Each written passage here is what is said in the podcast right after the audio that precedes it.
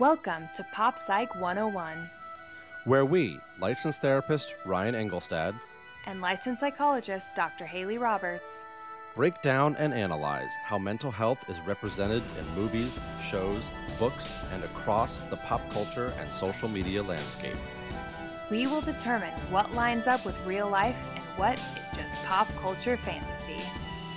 This is Pop Psych 101.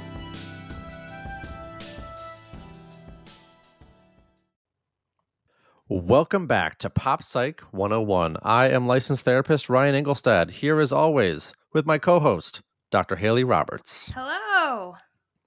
Welcome back, Haley. I feel like I need a laugh track or something to kind of get us in the mood for this slightly different episode. Yes. You just need a catchy theme song. Yeah. Yeah, because today we are going to be diving into a classic 2000s sitcom, and that will be How I Met Your Mother. Yeah, classic that did not hold up. Right. Oh, my gosh. Well, we're going to talk about all that. But specifically, we're going to be talking about a relevant to us character arc or plot arc.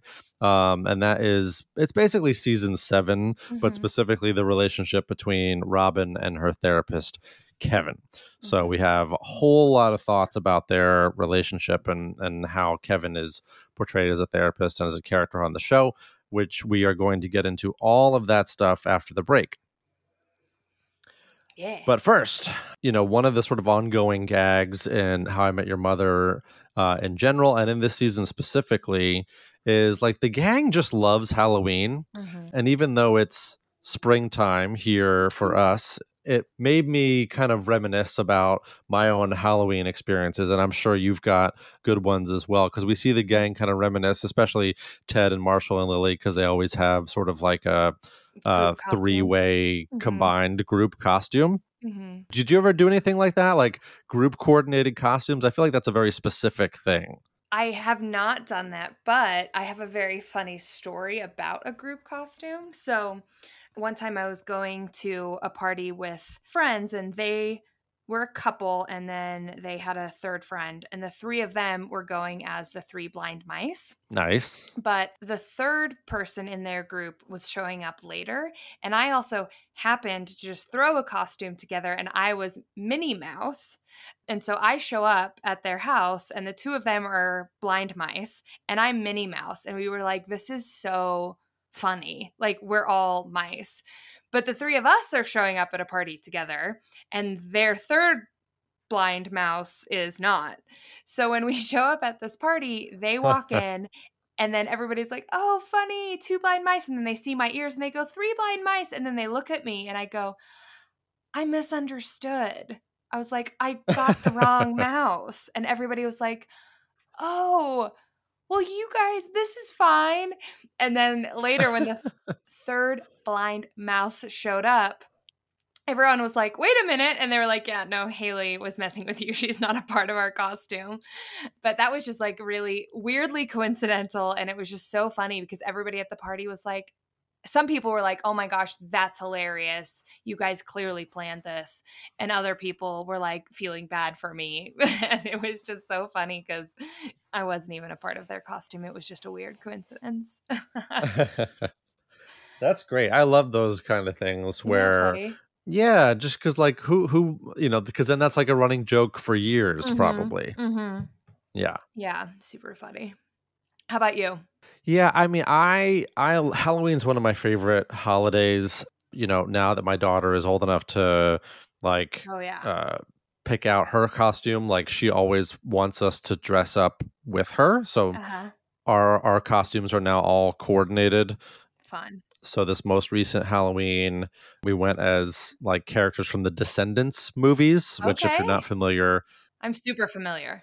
Yeah. So for those of you who might not be familiar, the Descendants is like a Disney Channel movie series where like all the classic Disney villains had kids, and then those kids like go to school together and hijinks ensue.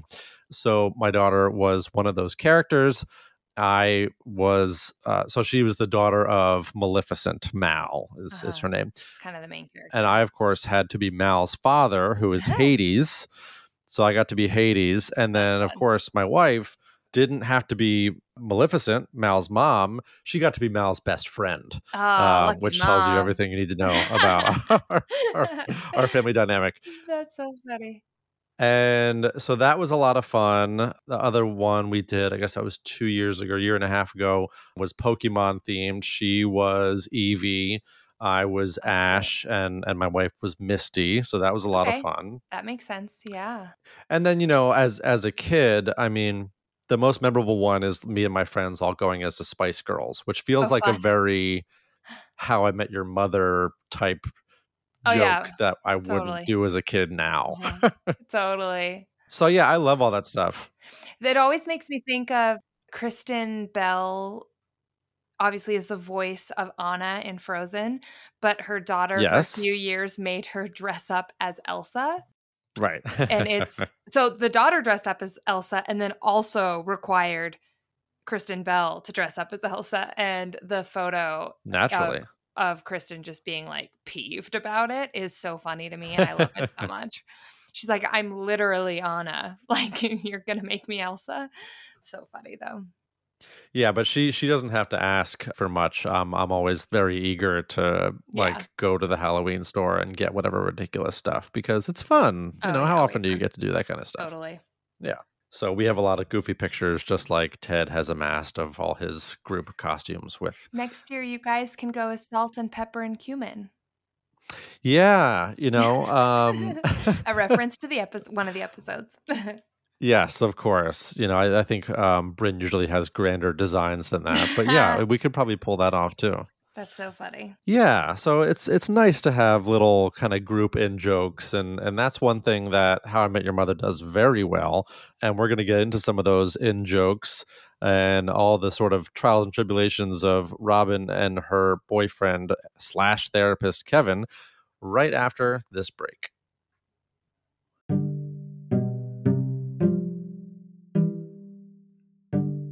Hey everyone, Ryan here. No ad this week, but a quick request.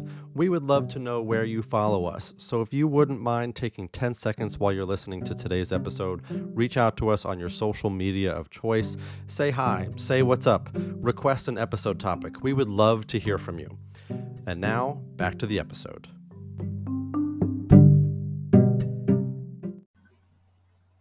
Pop Psych 101 discusses mental health as it is portrayed in pop culture media, and because of this, we often cover sensitive topics that can be triggering for some listeners. We also delve into the characters and plots of these stories, and therefore, spoilers abound. So please, use your discretion as you listen to the rest of the episode. How I Met Your Mother is an American sitcom created by Craig Thomas and Carter Bays for CBS. The series follows the main character, Ted, and his group of friends in New York City. Ted, throughout the series, is obviously recounting to his kids how he met their mother. But we are focusing on season 7, starting with episode 4, The Stinson Missile Crisis. And in this episode and sort of the remainder of the season, we are focusing on Robin Sherbatsky, who has been mandated to therapy after assaulting a woman on the streets of New York City, which we find out because she is sort of meddling in Barney's relationship. So Haley, you and I were talking before we started recording about how the sort of like reasoning for a character to go into therapy, especially in a sitcom, is, you know, often convoluted. It's never just like a normal thing like, oh yeah, I've been struggling. I just, you know, thought it would be a good thing for me. It's always got to be some kind of crazy twisted plot device. Yeah. And nobody ever chooses it for themselves. Like nobody is ever like, you know, I would really like to work with a therapist. It's always either court mandated like it is for Robin, or in some other series we've watched, their families have forced them into it, or their employees have forced them into it, or whatever. It's never just somebody like, you know, I think I'd like somebody to talk this through with. And yeah, the way that they talk about it, particularly on How I Met Your Mother, is a lot of like, oh boy, super embarrassing that she has a therapist. And there's one intro for, I think, the second episode of her being in therapy where they're like, so it was 2011 and Aunt Robin was in therapy and it was actually going well. And it was like, yeah. Okay, like shocking. Yeah. And so we get this sort of very stereotypical, especially like New York City therapist, right? Oh, Harvard, Princeton, Harvard. Mm-hmm. And, you know, in this very fancy office with very interesting decorations, kind of like fancy horse head statues. And, you know, so they set up this character of Kevin. And, you know, Robin is, you know, I think the one thing I did like about this initial thing is that she does this sort of very stereotypical thing where it's like, I don't need to be here. I don't like, this is crazy. Like, let me just talk about my friends, because I do think for a lot of people, especially people in mandated circumstances, like I'd rather talk about anything but the reason why I'm here. Mm-hmm. Yeah. So she does a pretty good job of that. Yeah, absolutely. I think the first kind of few bits of her being in therapy are actually a humorous but accurate representation of therapy. Yes, agreed. Because she will go off on these tangents, which interestingly enough, as you watch the rest of the season, that's how the episodes actually go as well. So it's funny that that's kind of how they mirrored that with her therapy session. But the therapist, Kevin, does a really good job of letting her know that she's doing that. And he's like, you've gone off about your friends again. Like, how about we bring it back to what brings you here? And she like had some insight, and he was like, exactly, let's dive into those feelings instead of going off about friends or whatever. And she's like, oh, right, my friends. Yep. But yeah, so in the beginning, it was like really, it was going really well. And there was one point where she said, and then I said, blah, blah, blah, blah, blah. And it was like this really like therapeutic response. And he was like, all right. No, like, what did you really say though? Which, if you have a good rapport with somebody, which ultimately, obviously they do have a good rapport, I think you are able to kind of be playful like that and call people out in that kind of direct but meaningful way. But then things just go off the rails.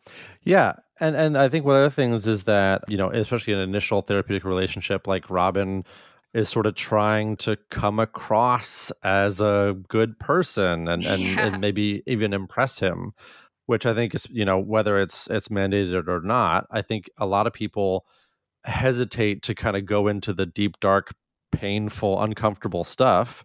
Mm-hmm. And it's a natural response to, you know, when someone is asking you questions about yourself, maybe to kind of minimize the extent of how difficult things are, because it's whether it's fear of judgment. I mean, especially for someone in a first therapeutic experience, you know, naturally, even if they've been dealing with difficult things, they want to feel good about like the story that they're telling, right? And Robin definitely does that consistently. Yeah. And I mean, she does it by very rarely having herself be a main character. It's always like, listen to what everybody else was doing. And then when she does interject what she's doing, again, it's this like glorified therapeutic response that she gave, which is like, that's not what you said. But I definitely think kind of what you were saying about somebody wanting to be really liked by their therapist, I think that that's typical and makes sense. It's hard to feel comfortable sharing your soul when the person you're sharing with, you don't have at least a general understanding, or as we would call it, a general rapport. Yeah. And like you said before, Kevin tries to go deeper with her. And I think, again, we kind of have these sort of natural instincts of, even though she knows why she's in therapy, and she knows that Kevin is kind of getting close to the reasons, the painful, uncomfortable stuff, mm-hmm. you know, we have this sort of natural tendency to, well, you know, I'd rather talk about this. And I don't know about you, but I mean, sometimes that's a session by session trend for people. Yep. Where it's like, you know, it takes 10, 15, 20 minutes into the session to kind of get into the real work, right? Mm-hmm. Because it's easy initially, especially to, you know, oh, well, this is how the past week has been, and this is what's going on at work, and these are the crazy things my kids did.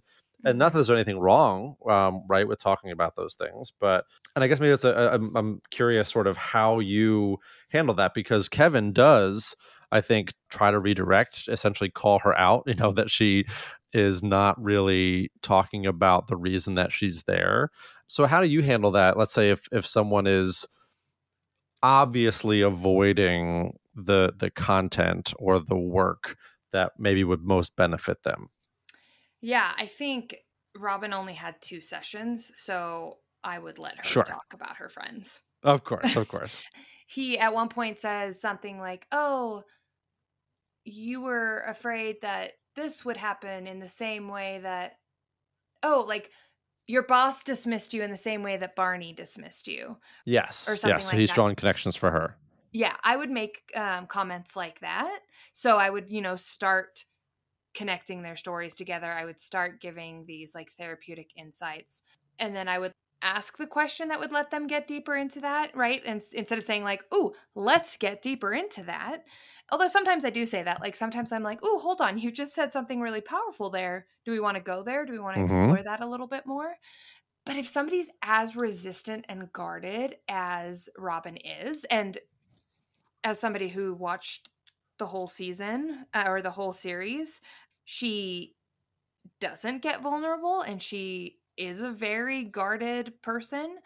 I think you would have to spend a lot of time simply letting her use those walls as she needs them until she feels that she can like let them down. And it would be a lot of just like these little comments, these little connections, rather than, busting through them. Right. Because if you push too hard, then that's where the walls come back up, right? And yeah, that's the balance that we as the therapists have to help our patients find, where of course you can come in and talk about how the past week has been and start with sort of surface level things. Not necessarily our job to force people to confront their deepest, darkest things once a week. But to your point, being able to kind of pull or tease out trends, patterns, things that we're noticing, to just kind of check in on whether it be like the patient's goal for like why they're coming in to talk today, or sort of more generally like, hey, I'm noticing that you're doing this. Like, is that something that you're concerned about? Do we want to address that? Or are you happy just kind of using our time to talk about this today, right? Because we don't necessarily have to force anything else either. Yeah. I'll frequently check in with goals. If that kind of surface level conversation happens for a long time, I'll kind of check in and say, is this a place where you just want to check in week to week? Is it just, somewhere where you want space to just kind of be able to unwind? And if that's the case, great. Or is this the place that you want to kind of explore your personal journey a little bit more? And if so, how do you and I make that happen? And kind of work with the person to figure out, like, do you want me to call you out when you're doing it? Do you want me to let it happen? Do you like what? And most people, when I have those conversations, if that is the direction they want to go, usually say like, yeah, like I want you to point it out when it's happening. And then usually what happens is I'm like, you're doing the thing again. And they're like, oh my God, I am. Yeah. It usually becomes like a playful in the way that I do therapy. Yep, because I do therapy in a very playful way. And so I kind of like, I'm like, interesting. What do you think you did there? And people usually are like, I did, Yeah, Robin's just a tough, she's a tough character. So I think she'd be a tough character in therapy. I think the show makes it wild because she explicitly only has 2 sessions. But like the rapport and the engagement and the discussion that they're having in the second one is just unheard of. Like they're just like, they have this like good banter. And when he says I can no longer work with you, she's like, oh, like, because I have a fear of abandonment, what, you're going to abandon me now? Haha. And I'm like, okay, you guys could not have gotten from the first session to her being hyper aware of her fear of abandonment and the role that his presence plays in that, like it was super interesting the way they kind of like fast forwarded that so that they could get through the plot point. Right. And I guess, and we can fast forward along with them, right? Because that's the sort of whiplash that we experience from session 1 to 2 to then dating, basically, is that's how quickly they get into a relationship. So I thought it'd be useful to kind of look at how they portray that transition, right? So whether it's implied that maybe there were more sessions in between and this relationship has built up or not. No, they explicitly say that she only gave him 2 hours of vulnerability. Well, you're exactly right. Yeah. So so that was their second and only other session. Yeah. So Kevin makes up the excuse that he's like going to Alaska, I think, right? Yeah. Sorry, gotta move to Alaska. Right. So what was your reaction? Because, you know, as soon as it sort of became clear shortly thereafter that he was actually not seeing her anymore because he was attracted to her. Mm-hmm. What was your initial reaction to the fact that he lied? So before we jump into that, I just want to discuss that discharge. So yes, please. Yes. Can you imagine a therapist just being like, oh, by the way, this isn't working out. We're going to have to stop. And this is our last session. And that's the statement. I can understand, like, it's perfectly common that a therapist will say, like, so this will be our last session. That's a perfectly common thing, especially if somebody has reached the limits of their knowledge or their ability or whatever to be effective. That is definitely a conversation that can be had. However, you don't just go like, oh, yeah, sorry, like I'm leaving you. I'm going to Alaska. Bye. It would be more of like a usually like right off the bat at the beginning of the session. So I needed to let you know, like I have been sent to Alaska and therefore I'll have to terminate with you today. How do you feel about that? What, you know, like, and then process it. But he literally is just like, peace out. And that's obviously wild. And then he like appears in a diner a little bit later and isn't in Alaska. Well, right. And so obviously we have this problematic discharge, but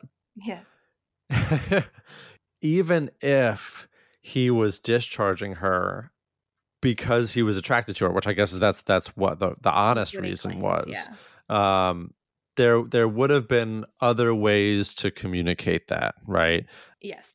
And, you know, I think, and obviously we're also leaving out that if he was actually discharging her, that there would have been conversations and work around, but since you're mandated, here is your referral to see someone else in this practice or some other solution. Like it would not be possible for her to literally just be left hanging, especially if she's mandated. Like there are all sorts of issues with that reality. Yeah, normally it's if it's mandated, it's like here are your other referrals. If it's mandated, it's would you like me to give you other ones?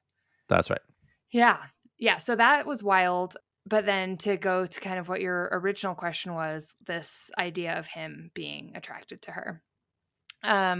My immediate reaction, so the way that they present it, so he walks into this diner and she's like, what, you lied to me, what's happening? And he was like, I couldn't keep seeing you because I was attracted to you. And that exact phrase, because I was attracted to you, didn't sit well with me because that's not a reason for a therapist to discharge with a patient. It's simply in and of itself, it's simply not a reason. In the same way where a therapist has motherly feelings for a child or feels like a friend to a patient, or I'm blanking on another example, but that type of like feeling emotionally intimate or feeling physically attracted to a patient is not enough to warrant having to terminate with a patient. Now, what is important is for that therapist to be checking in about those relational and emotional experiences. If they feel that it's kind of questionable, their ability to kind of like maintain the appropriate boundaries and not let those feelings engage, like affect the therapeutic relationship, the first step is to get consultation about it. So what that means, you'll hear therapists use this phrase a lot, but basically what it means is talk to another professional who can kind of talk you through it and be like, let's get a third party look on this. Are you maintaining your boundaries? Can you continue to treat this person effectively? What is the damage of abandoning them? you know, do you talk to them about it? Do you not? Now, I don't know that a therapist would tell their patient that they're attracted to them. I can't see a situation where that would be therapeutically beneficial, but a situation where like a, I guess it's called countertransference, could be discussed. Sure. Is where someone would say like, well, I noticed you pull these motherly feelings out of me. Like, I want to protect you like your mom. And sometimes that can say like, do you think you pull this out of other people? You know, and things like that. And it can help them explore their relationships outside of the room. But I've talked for a long time to kind of say that attraction in and of itself is simply not a reason, unless that reason is getting in the way of the therapeutic relationship. Right. So a lot of things might be happening behind the scenes of this sort of clinical example. Mm-hmm. You know, we would hope that Kevin would have a supervisor that he would consult with over this decision. Just imagine just like two sessions, though. Sorry? Just like two sessions. Like, oh, God, I'm so in love with her. Yeah. I can't work with her anymore. It's yes. Like, whoa. I can't think you need a see her again. About your own therapist discussing the infatuation. Well, it becomes clear over the season, you know, that he's got, you know, maybe inadequacy issues or issues about his own mother and things like that. But yeah, I'm with you on the sort of the value of communicating to Robin that this was the reason why he had to stop seeing her. You know, because think about her sort of psychological reaction to that. I have romantic or, you know, physical attraction feelings towards you, and I had to never see you again. I mean, we talk about narratives that are, you know, painful and problematic in terms of how people, you know, react to interpersonal circumstances. Like, that would be a tough one. Yeah. And obviously, Robin is disappointed by this outcome in the sense that, well, she wants to see him now. Like she started to form this good relationship with him, knows that he's attracted to her, and, you know, more or less immediately suggests that they have a date, even though Kevin, I mean, he doesn't resist very much, but he gives the sort of classical... like ethically appropriate response of like, you know, I saw you as a patient, you were vulnerable with me, it wouldn't be appropriate. Mm-hmm. And the thing that struck me, and it's almost funny with how little he like resisted the invitation, but she was just like, oh, well, what's a date? What if we just sat down next to each other and had a meal independently with each other? Mm-hmm. And he's like, okay, you talked me into it. And it's like, wow, your boundaries didn't really exist at all then. Yeah, no. And also, like, if that's all it took was like, yeah. Well, and also like that's also not appropriate. Right? So if he was ethically aware enough that he would end it after two sessions and being just like head over heels attracted to her, he would then know, like, if I can't maintain those ethical boundaries in the room, I'm certainly not going to maintain them in this diner. And so he would have been like, that sounds lovely. However, it is ethically inappropriate for me to do that. And I don't know about your like ethics board and your licensing board, but for ours, so the APA, it's two years is like the time difference between ending your therapeutic relationship and being allowed to have a different type of relationship with somebody. However, like personally, like 2 years is not long enough. Like I worked with people 2 years ago that I still very much have like a therapeutic affection for them. And I'm like, you don't just get like rid of that in 2 years.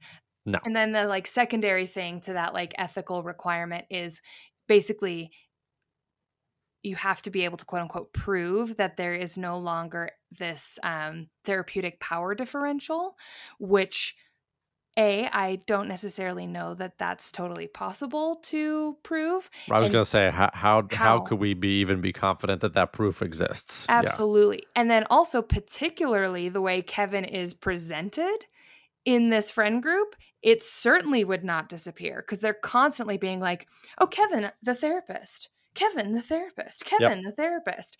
And so like it's constantly the center of his identity in this friend group, which means it has to be the center of identity, maybe not the center of identity, but a large portion of his identity in Robin's brain, particularly since he was her therapist.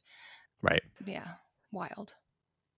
And, you know, they try to acknowledge why it's unethical in like the initial stages of their relationship, you know, where their intimacy is increasing and Robin is all of a sudden very uncomfortable, and we could understand why. Mm-hmm. And Kevin names it. It's like she's been vulnerable with him. Mm-hmm. Not only that, but all of the friends are very appropriately being like, this is weird. This is wrong. Barney, who I think we both acknowledge is like a hugely problematic character 10 years later, even calls it out as like, you know, it's one thing to be a fake therapist and pretend to get, you know, women this way, but to do it for real, bro, like that's just creepy. A step too far. Yeah. And everybody's like, oh my gosh, it's creepy. And I was sitting there being like, yeah, no, it's creepy. Like, yeah, particularly like this again, I know I've brought this up a bunch, but like the speed with which that it was represented. And then also like what I really was annoyed by was they bring this up, right? And they make it pretty central for an episode of like, here's why dating your therapist is a problem. Yes. And then they quote unquote solve it by Robin being like, oh, that's fine. I'll just be your therapist for 2 hours. And basically what she says to him is like, you owe me 2 hours of vulnerability. And like, great, but like, no. Like, it's simply not the same.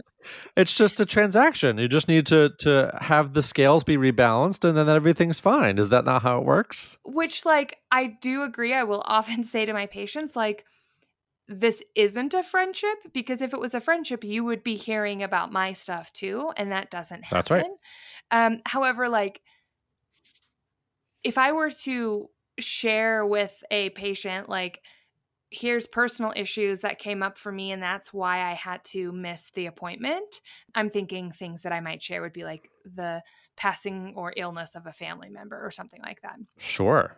Yeah. If I like shared that with a patient, that doesn't now make us friends.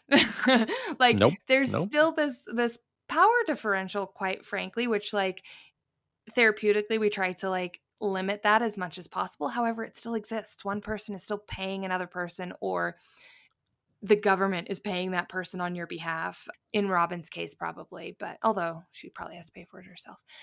But yeah, they normalized it in this super weird way by being like, cool, we'll just reverse therapy you and then we'll be fine and it won't matter anymore. And then you can switch to being just a therapist in our friend group rather than being Robin's therapist. Yeah. And, you know, I think what is problematic about it for me also is like this idea of vulnerability being something that is like unique to the therapist patient relationship. And it's like, no, like if he was not a therapist, it would be normal relationship building for them to be vulnerable with each other. Why does it have to be like, oh, now I'm your therapist and you now open up to me about your mom in a very stereotypical way. And then we're even, right? We're good. And it's like, well, I get what they're trying to say, but shouldn't these be conversations be happening whether he's a therapist or not? Like, aren't they supposed to be learning about each other? So it just feels so kind of twisted that, you know, we're naming things like therapeutic or like as part of this specific relationship, well, which obviously it is, but, you know, through the lens of this, frankly, unethical relationship. Yeah. Yeah. And I think, and then that switch to like him being the therapist in the friend group, there's a yes. few moments where Robin has either these like flashbacks to childhood or these like suggestions of, I don't know, like mental health stuff or like personal struggles. Yeah. And he will make these like side comments of like, no, she's not crazy. And it's like, oh, gross. Like you're still yep. kind of keeping him as the person diagnosing her. Ew, stop it. Both in general as like a therapist in a friend group, but also it's doubly weird by the fact that like when he was her therapist, he acted like her friend. And now that he's her friend, he acts like her therapist. Like it's this, it can't be done. It can't be done like that. I'm sure there are people where it is done in an ethical way, but boy, seems wild. Yeah. Super wild, you know, and so it's hard, but sort of like, okay, if we accept that they dealt with the unethical nature yeah. of this relationship and now it's just a therapist sure. dating a former patient, like that's a reality. And look, transition it too. Cool. We've yeah. accepted it. Let's move on to the next portion. Yeah, great.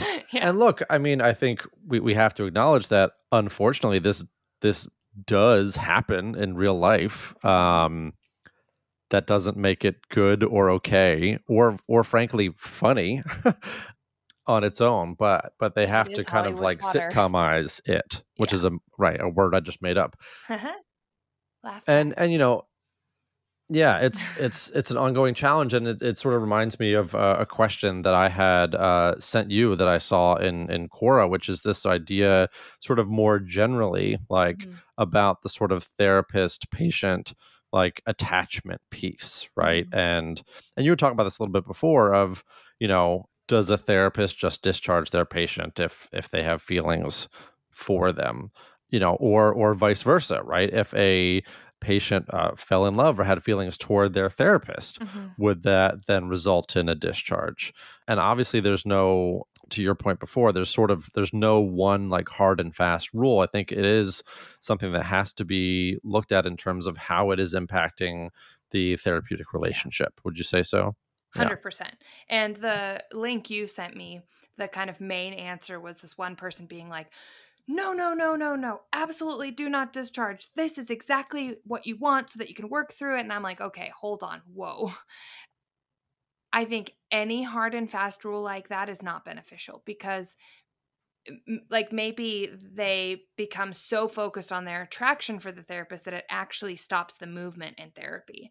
And then it's not necessarily the most beneficial thing, right? It might be more beneficial to work with somebody else about your feelings for this therapist and how you got there yep. because sometimes the therapist themselves being the object of the affection cannot work. It's like when you're fighting with a partner and sometimes you're like, I need to just talk to my friend about it first so that I can then go back and talk to my partner about it. Sure. But in a therapeutic way, right? Like if you get, you're attracted to your therapist, sometimes your therapist isn't the right person to work that out with you, but sometimes they are. So I think it's fantastic for a person who has noticed that like their thoughts about their therapist, either romantically or in a friend way or something like that, when those kind of thoughts start to pop up more regularly, I think it's totally appropriate and also like therapeutically beneficial to tell your therapist. And then I want to choose my words carefully, but a really like good therapist would be able to like work through that with you and wouldn't be freaked out by it and wouldn't be put off by it. Now, that being said, if you are bleeding into the territories of being a stalker or dangerous or aggressive or any of those things, then it also is their responsibility to end the relationship with you out of their own safety. But again, attraction itself, not a reason to discharge.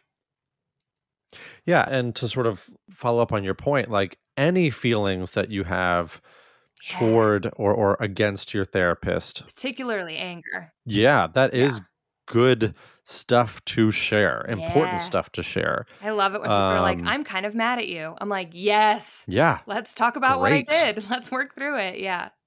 Right. And in a non-reactive, like totally supportive, like it's an important and a good thing that you told me this, because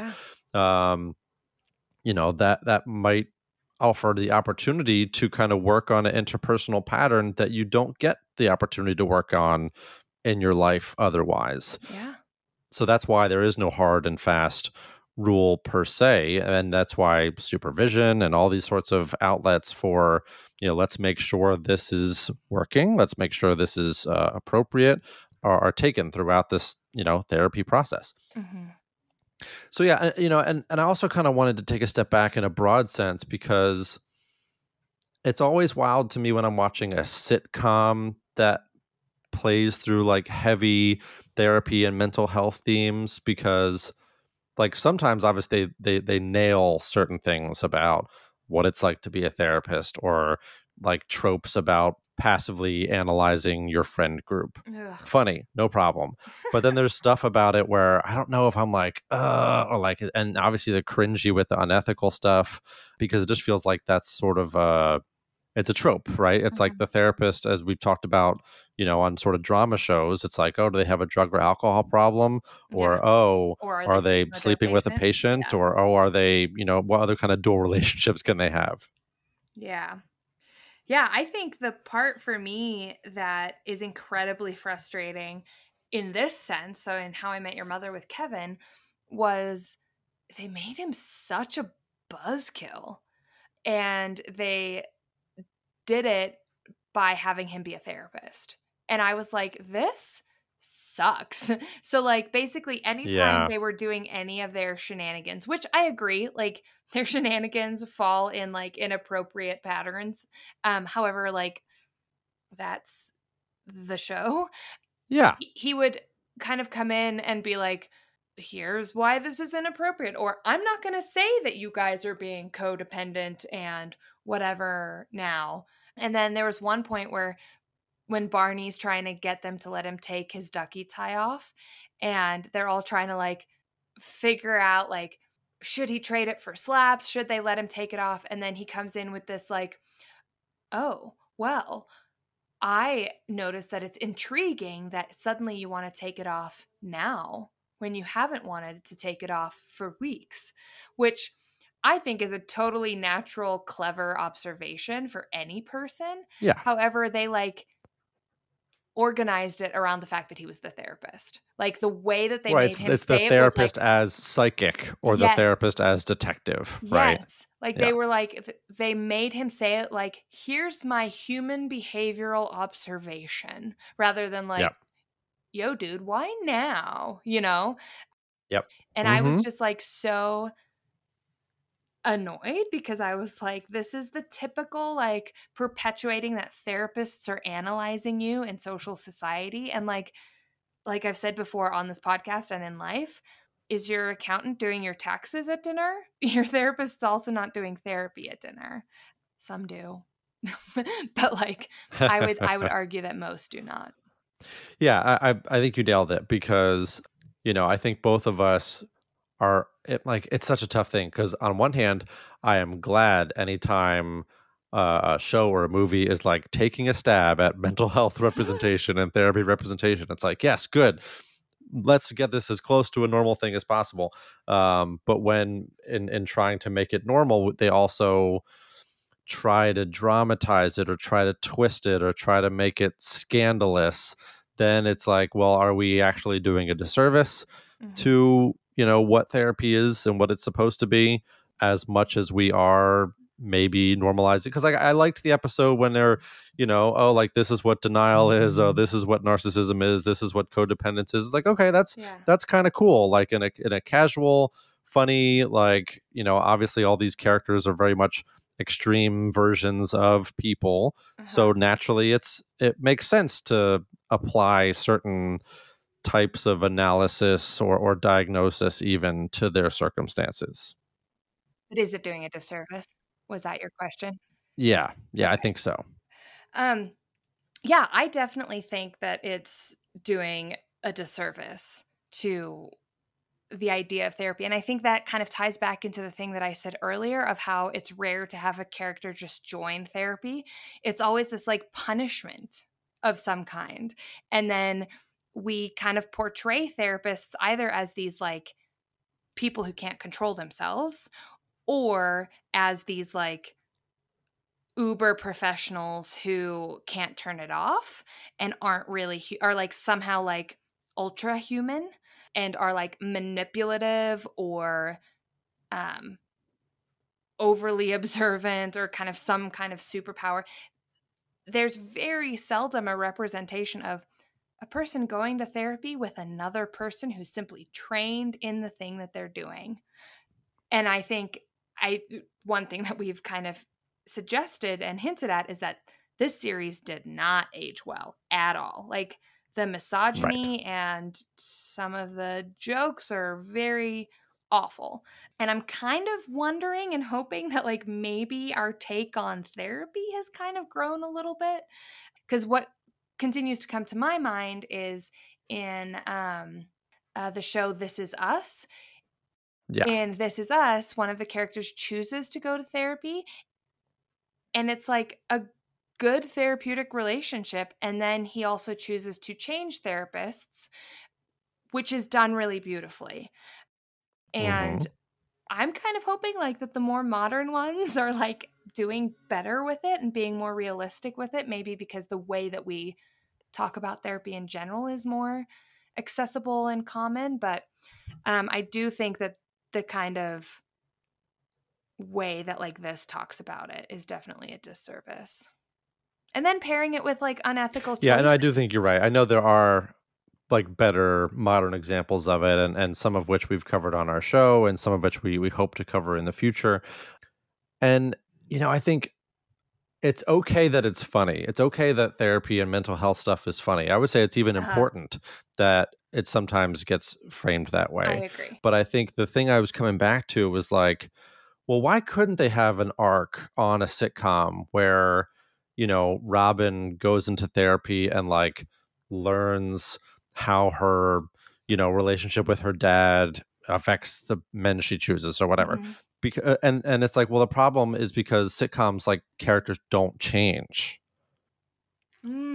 Ted is Ted for 10 seasons. Yeah. I would disagree. And the only reason I would, I mean, it's not a hard and fast rule, but that's just like, but think about sort Barney. Of what feels right. So yeah, but yeah, his change when feels he starts like dating Robin, like seriously dating Robin. Does he change though? Yeah. I mean, they have these like conversations, like even in one of the episodes in this Kevin journey, Barney is able to like turn down this relationship with this beautiful woman because he realizes he's in love with Robin. And like, yes, that sends him into a spiral when Robin doesn't break up with Kevin. Right. But there is some growth there. I don't really remember how it ends because the last season was just, I blocked it out of my mind. But I think there's some growth there, but I do agree with you. Like all the rest of them, there's like very, like Ted stays Ted the whole time, annoying as he is. And then Marshall and Lily, like they are actually like a mostly healthy couple the whole time. Yeah. Oh, totally. Like that also doesn't change. So I think you're right. Like I think except for Barney becoming less repulsive, they don't really change.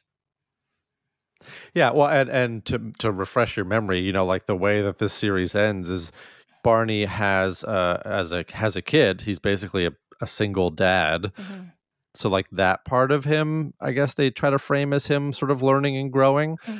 But, you know, other than being a dad, they still kind of frame him as like wanting to party and wanting to do all these things. So that's really... So I think that's sort of the interesting thing for me. And I guess, you know, there are more complex shows where it can be funny and also sort of, let's say, closer to reality. So, you know, I think I'm just kind of hoping for that we get more of that. I think like an episode where, so they have the discussion where it's creepy that she's dating her therapist. I think they could have had an episode where they took his whole arc and put it into one, right? Where he's like psychoanalyzing them at dinner and like diagnosing them and all these things. And then eventually her, like their relationship ending because he's had his license taken away and et cetera, and then it like fell apart. Oh yeah, inappropriate. Like that could still have been very funny because part of 100% this series and most series, like comedy series, the relationships are these chaotic, destructive relationships, and so that could have easily been represented in a more, I was going to say realistic, but in a more ethical way. I think like being held ethically accountable way. Because I unfortunately don't think that this is not realistic, but if we're going by like the expected standards. Yeah, well, and I don't know if you remember this from watching the whole series, but the like flashback or flash forward when like the series end finally hits is like, oh, sort of catching up with these random characters. Kevin is again dating a patient, but it's like one of Ted's crazy exes. Oh, funny. Of course. Yeah. So he only dates Ted's exes. Yeah. So I guess it's like, okay, well, at least they're being consistent with like, this is just the kind of maybe not so great, unethical kind of therapist. Yeah, this is what he does. Yeah. Jeez. Yeah, sure. Which like, okay, you know, at least they stuck with that pattern. But man, it's just tough. Yeah. Which in a drama would speak to a power differential trip. Yes, 100%. This is not a drama. Yeah. I think that they played it pretty funny, except for the fact that like there was one like therapist joke that I thought was very funny when Lily was like, "You watched an episode of Survivor without me," and they were like, "Survivor guilt." And I was like, "That's funny." But the other ones I felt like weren't like, I didn't feel like his being a therapist added to the plot or comedy in any way. Well, right. That's actually one of the things I wanted to ask you, because there's the whole episode about like how, and this is like a very much like a therapy trope of like, oh, like you date your mom or you date your dad. And that feels like the kind of thing that someone acting as a therapist might say. Because it's like, you know, not that there's not a kernel of truth to it, but it's just like, oh wow, they really are trying to hammer this like idea, this what would you call it, like a therapy, almost like colloquialism or a therapy, literally a trope. A trope, yes. Yeah. And just sort of stretch it out to how it applies to every single character in the show. I don't even know if I have a comment about that. Yep. That's a trope that they played out. Do you agree that people tend to date their parents? Okay. Should we go there? So I think that people tend to either look for values that align with theirs or fall into behavioral patterns that are comfortable. Right. I think those tend to be the two general paths that people take when they're not actively thinking about it. And so if what you're comfortable with or what you value is the relational patterns that you grew up with, then yeah, you're going to end up finding people who hold similar behavioral patterns to your parents. However, like I think that it's so much more complicated than that, because, you know, right. Other relationships teach you what you like and don't like in relationships, whether that's friendships or teachers or therapists or romantic relationships or siblings, right? Whatever it is, those relationships also teach you what you want in life, what you are looking for, what you're not looking for, etc. And so like, no, I don't think people always date their parents unless there's something about that relationship that's either comfortable or valuable or both. Totally. Yeah. So, and, but that's not catchy enough for a sitcom episode. No. And also it's not like Instagram worthy, you know, like I feel like a lot of these like takes on humanity, right, are like, they have to be like TikTok or Instagram worthy. Everyone who has ADHD looks like this, or everybody dates their parents, or everybody da da da. And quite frankly, it's like, well, no. A lot of people in today's world have ADHD symptoms because of how we engage with media, social media, and technology. Yep. Doesn't mean that you actually have it. That's right. But the like TikTok worthy nature of these broad but direct definitions, I think, makes them more interesting. And I'm not saying it's a modern thing either, right? Because this idea of like, you date your mom or you date your dad is it's so old, right? Yeah. It's like literally Freudian. That's right. But yeah, not as interesting to be like, well, there's more intricacies and you'd have to know the person deeper to know if they're actually codependent. And you know, like a 30-minute TV show is like, no, we got to make the joke. So we're going to have Marshall making out with his dad, you know? That's right. Yeah. Yeah, and that's the sort of balance that we're hoping people, you know, especially people in the media, people, whether it's in people on social media or people making media, are able to kind of walk a little bit more thoughtfully of, can we make this a little bit more, I almost said deep, but I think I liked your idea of like, well, no, couldn't we deal with a little bit more of the reality of Kevin's decision here, mm-hmm. right? Whether it's he would get his license revoked, or, you know, it would have sort of more direct and obvious impacts on their relationship. Yeah. Like her feel like an easy joke to be able to play would be like they're having pillow talk, and then afterwards she like feels like an urge to like pay him for it, or if they're having pillow talk and then he goes, well, that's our time, and he like gets up to go make coffee. Like that would have been a really easy way to play the same joke, but also like maintaining the realism. What we're saying is, you know, writers of Hollywood, you should hire Haley and I to help help write your therapist scenes. Please. My goodness. Dream come true. That would be fun. Oh, that would be a lot of fun. I would love to be a writer in a writer's room. Yeah. So fun. Mm-hmm. Everybody's staying into our souls now. See, your therapists are people too. That's right. Imagine that. That's so funny. It's a tough thing, you know, for us to break down, and you know, we've sort of hinted at it, but the degree to which maybe we were entertained by some of this 10 years ago and today is probably quite different. Yeah. Yeah, definitely. Particularly this show. Well, and also, like I was saying to you, like I'm currently watching How I Met Your Father, right? The updated version. Mm-hmm. It's got a very similar and also very different vibe, which I think is clever because the way that it's different is way more modern. And I think it also does change it up when the central character is female rather than male.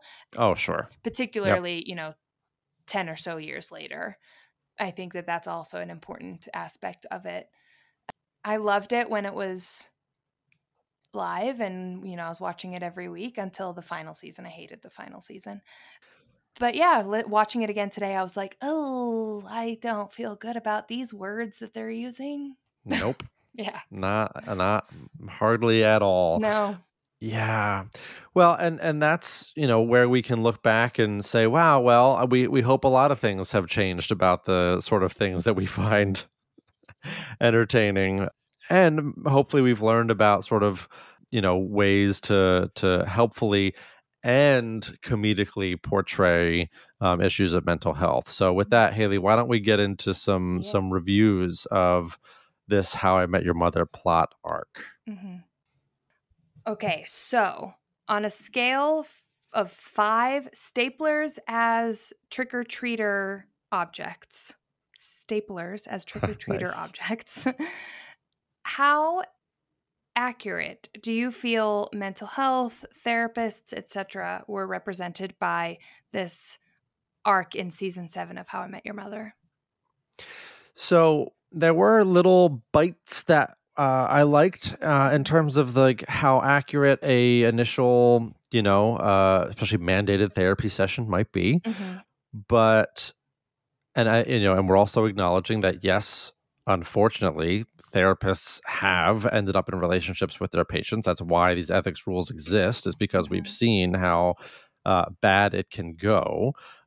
But all that being said, like, this is a sitcom on CBS that kind of happens in 24 minutes.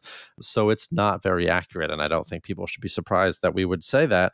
So on a scale from 1 to 5, I would say, you know, I will give the Kevin Robin arc an accuracy of like 2.4. Oh my gosh, you're so much more generous than me. Okay. I mean, if you think 2 staplers plus a set of staples, you can give them that. Yeah. Okay. I mean, yeah, I guess that does feel generous. I'm sticking with it just because I want to be consistent, but I love that. But yeah, no, please rebut. Yeah, I would give it a 1-ish. Just a solid 1. Yeah, like I feel like I'm not sure if I should take some staples out of the 1 or give a few extra staples to the 1. But yeah, I felt like the only things that were well represented were the him doing therapy in that first time that they meet. That's like the only thing I think that was done well. I don't think they represented a therapist well in a friend group. I don't think they represented how a therapy how a relationship after therapy would likely go well. They kind of never brought it up again. So I was like, I don't think they gave us enough good work. I did laugh that when he's painting the yellow room, the way that he's going about talking about them is very much what you and I do on this podcast. I was like, oh, that's me and Ryan on the podcast. Well, yeah. And I think that's where my brain's going and sort of reviewing this is like that first session, which, you know, mostly felt like a therapy session. And then those sort of some of those little moments that just felt like kind of, I guess, close to home. But yeah, everything outside of that, I think you're right, is really problematic. Yeah. Because I would never do that with my friends. Like what I do on this podcast and what I do in the therapy room, I do not do out of these contexts. I'm only a psychologist when I'm psychologisting. That's right. Okay. Yeah. Okay. So in that case, let's think about how entertaining this is. And I will stress how entertaining it is today. Okay. Because that's when we're thinking about it and that's when we're watching it. Yeah. So on a scale of, let's see, 0 to 5, Weird Al Yankovic concert. Okay. Well, on a scale of 0, excuse me, let's try this again. Try it third time. On a scale of 1 to 5, Weird Al Yankovic parody songs or concerts. Mm-hmm. How entertaining do you find How I Met Your Mother today? Today. I will give it a 3.75. I love the show. I think it's very quirky. I like the relationships. The characters, except for Ted, are really enjoyable. But it does not hold up, and it actually ruined it a lot for me. Because there are a lot of really misogynistic and thereabouts jokes. And I was disappointed every time one of those jokes was made. And unfortunately, that's like entirely Barney's character. Not entirely Barney's character, but largely Barney's character.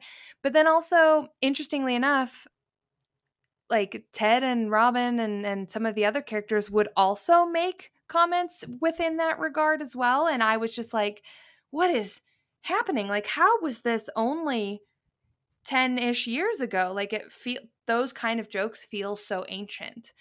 And so that truly made it less entertaining for me. But if you if you add growth to it, like pretend that like they grew out of that and those jokes weren't there, I find it wonderful. I think the little quirks and tidbits are just really stupid, but in like a silly way. Like at the concert that they're at, not the Weird Al concert. They went to a concert just Ted and Marshall and Lily, and where Ted and Marshall just do like the circles between the women's room and their section. I just was like, this is so dumb, but like it was just so silly and enjoyable to watch what they did with it. But yeah, it doesn't hold up. Yeah.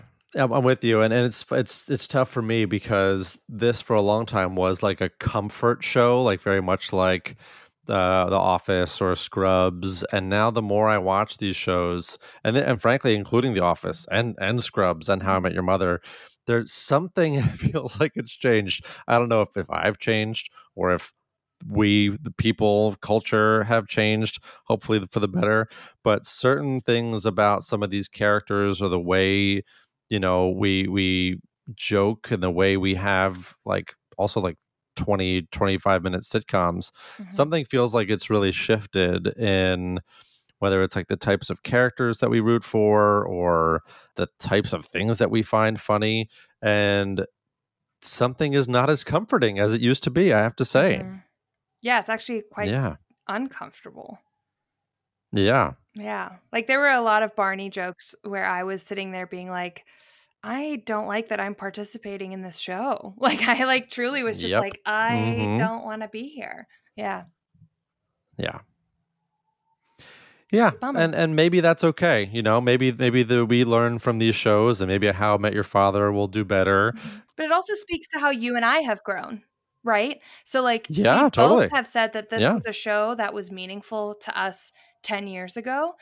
Yep. I always remember thinking that Barney was like inappropriate, but not to the extent that I feel now, which like, thankfully, you and I have grown. Like, thank goodness. This is how change happens. This is how we well, right. And Barney used to be a character I felt like I could laugh at. Like I wasn't laughing with him being misogynistic and sexist and all these sorts of things. But I felt like I could laugh at him. Like, oh, how ridiculous this character is. But now it's like, oh, no. It's no, like we were rolling our eyes at him. Yeah, we were rolling our eyes at him, and now it's like, no, like someone wrote this joke and thought it was funny. I think that's part of it too. Yeah. So, but that's okay, and it's a good thing that we're learning, and it's a good thing that our tastes are changing, right? Yeah, if we should be evolving. Yes. So we will continue to look at sitcoms, I hope, because I think it's a good kind of reflection of like the moment of how we are thinking about and portraying, you know, culture as well. And obviously we hope that mental health is an appropriate part of like cultural discourse. So here's hoping that it continues to be a positive one. I hope so too. Awesome. So with that, we are going to wrap up our episode for today. So thank you all so much for listening. As always, feel free to send us suggestions. We are always excited to do things that our audience suggests to us. So thank you always for those. Yep. And follow us at Pop Psych 101 on the socials, and we'll talk at you soon. Bye. Bye.